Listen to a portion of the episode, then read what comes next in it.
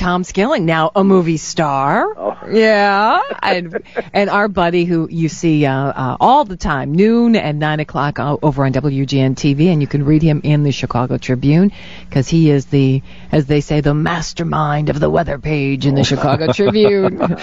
And Tom is nice enough to join us on the uh, 40th anniversary of the horrible blizzard that literally shut down the city of Chicago. And Tom, I'm curious. I I absolutely remember exactly where I was and what I was doing.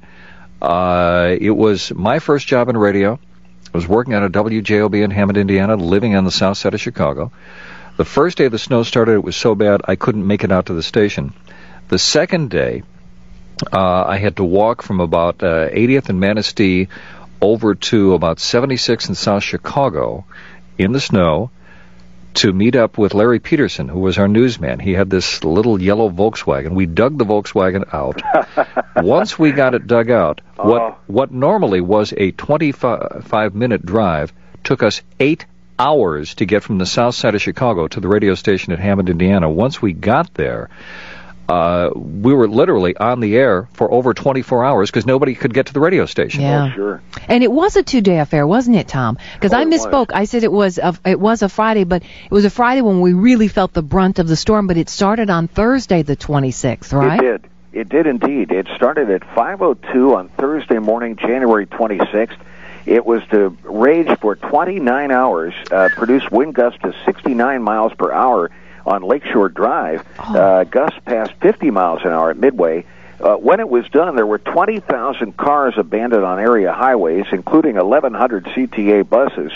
Uh, it's uh, it, it led to 60 deaths and produced losses that in 2007 dollars would amount to about one billion dollars uh, losses in commerce and transportation. It's considered uh, probably the uh, in terms of damage to commerce and transportation in this city, the worst event since the Great Chicago Fire of 1871, and it was the biggest snowstorm, the 23 inches that fell during that storm, that had occurred in the city since a blizzard back in the 1930s. Um, so it was amazing. Do you know? Um, I didn't realize this. O'Hare Airport did not open again until midnight the following Monday.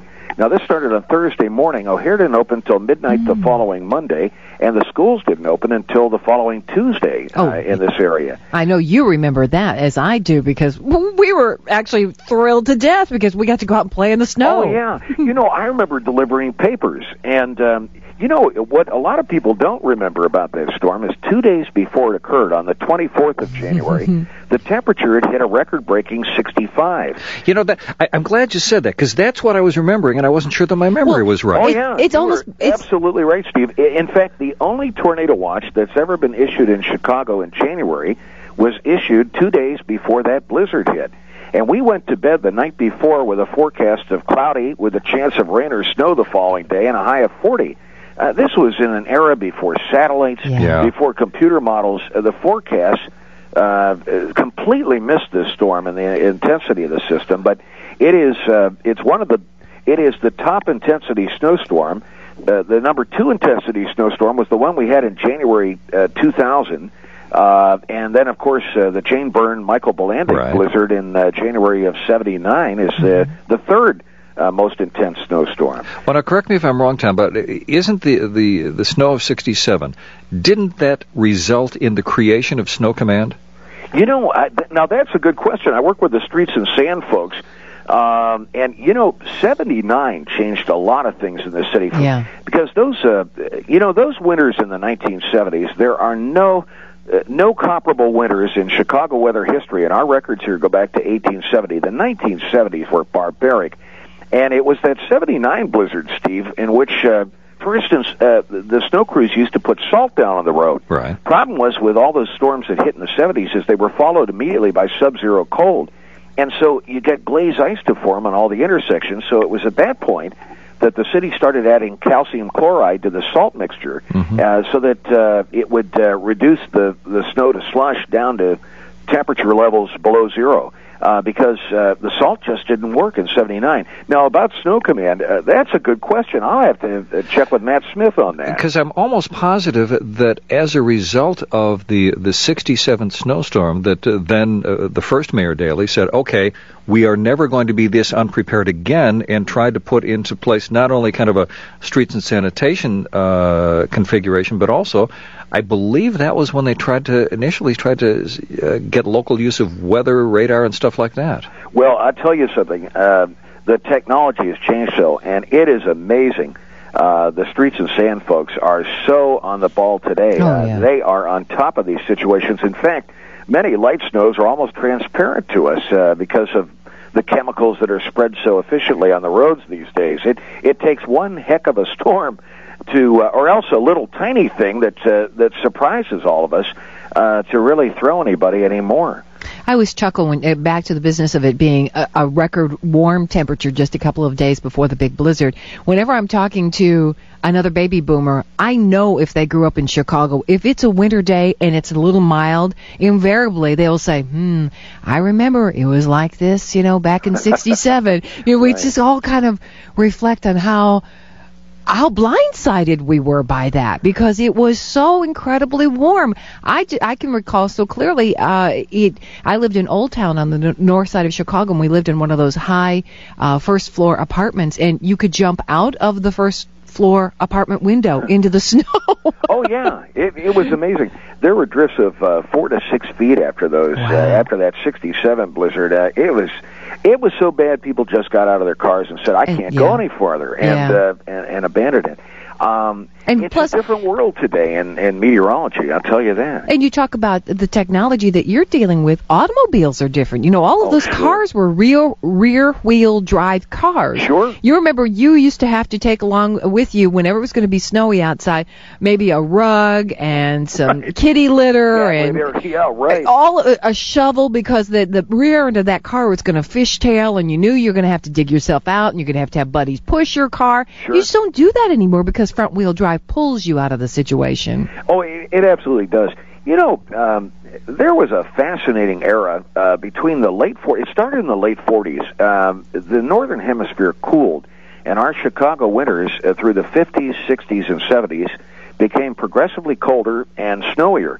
The average winter in the 1950s around here produced 38 inches of snow. By the 60s, that had grown to 44 inches per season on average uh, snow. And by the 1970s, winters were producing 54 inches. Had that trend continued, every winter uh, in in the 2000s would be uh, uh, uh, on a par with the the, the 78 79 year that ended up producing about 90 inches of snow, which is our heaviest ever here in Chicago. And of course, it was that downward spiral in temperatures hemispherically that led to predictions at the time that we were going to have an early ice age and, and so forth. Of course, today we worry about global warming. Right. And uh, so it's a, it's a different uh, a different era. Let's jump to the phones. Uh, Mary Jo in Chicago, you're on WGN with Tom Skilling. Hi, Steve and Johnny. Hi, Mary and Jo. Tom. Hello, Mary Jo. Um, I've been listening to WGN for more than 40 years, but when it was that Thursday night of the big snow, Yes. I was driving home. I also had a Volkswagen, Right. and I lived on Oakley between Waveland and Addison. Oh, by the TV station. Right, not Mhm. very far at all. Mm-hmm. And I worked at the AC Nielsen Company up on Howard Street. Oh, wow. So when I got home that night, I parked my car on Waveland facing Western so I could get out real easy. yeah. Ha ha. well, that didn't happen. yeah. How long was your car buried? Oh, I got to tell you. I'll talk fast. That's um, okay. My girlfriend and I started shoveling out the street, and they were doing that all across the city. Blocks of people were getting together. People were bringing us donuts and hot chocolate and coffee. And we went all the way from Waveland to Addison. And every time we would clear a path just in case there was an emergency, the snowplow would come down at us and oh, plow oh, no. us back oh in. then we'd have to dig out again. So I kept saying to these guys, when we get finished doing Oakley, will you please come over and help me get my car out, which is over on Waveland? And they said, mm-hmm. sure. They actually lifted it up Oh and boy. just my. put it on Waveland, and I oh. drove around to Oakley, and I parked in front of my house.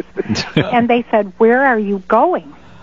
Well, I thought I'll go stay with my parents because they lived on the 7200 block of Ridge, which was real close to Nielsen. Right. Yes. right. So I figured if I could get to Addison and I could get to Western and I could get to Touhy and I could get to Ridge, that would be a pretty easy drive. I did have to shovel out a spot when I got to Ridge though. Mm-hmm. And then I remember that afternoon we walked to Lincoln, Belmont, and Ashland, and we ate ice cream. Oh my. Then we started walking home, and the wind had picked up, and Yeah. it was really cold. That day was sunny, though. It was beautiful on Yes. that Friday. Isn't that funny how all of this comes back to you and it's just just crystal clear because it was kind of an emotional roller coaster for me too because I I can clearly recall sitting in the window waiting for my mother to come home from work and she came home she took the bus home and it was like clockwork every day and when you know 2 hours passed and 3 hours and 4 hours mm-hmm. I remember sitting in the window as a kid thinking my mother's never coming home uh-huh. I was terrified but then the next day when she when she was home later that evening the next day it was like I went from being terrified and so sad and literally sitting in the window and crying to outside and playing and joyous and knowing that I wasn't going to go to school and I said, you know, let this happen every week and it's yeah, just so they were funny. tell- they were telling everyone to stay home, of course, yes. and everybody was phoning into their companies and getting recordings that their companies were Mhm. closed. And I still have my big snow uh, supplement. Oh, me too. Oh, yeah. Yeah. Yeah. in the. Right. Well, you know, uh, Tom, you were talking about delivering papers, and Robbie emailed and wanted to know how far out was this snowstorm felt. You lived out in Aurora, and now we talk when we say snow, we always include Northwest Indiana. Uh, what what area would you say? Well, you know, it really covered quite a swath. The storm itself uh, developed down in uh, the Panhandle area and then swept up the Ohio River.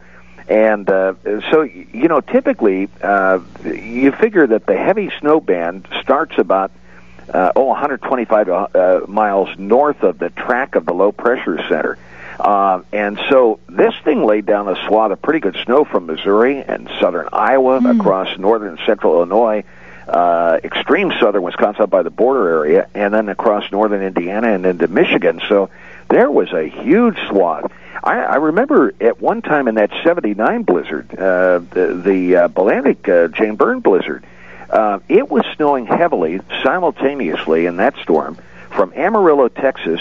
I think I measured about 1,300 miles up to Alpena, Michigan. Uh, that whole swath, Ooh. and it would have been a band about 150 to 200 miles wide, uh, was reporting simultaneously heavy snow during that particular storm.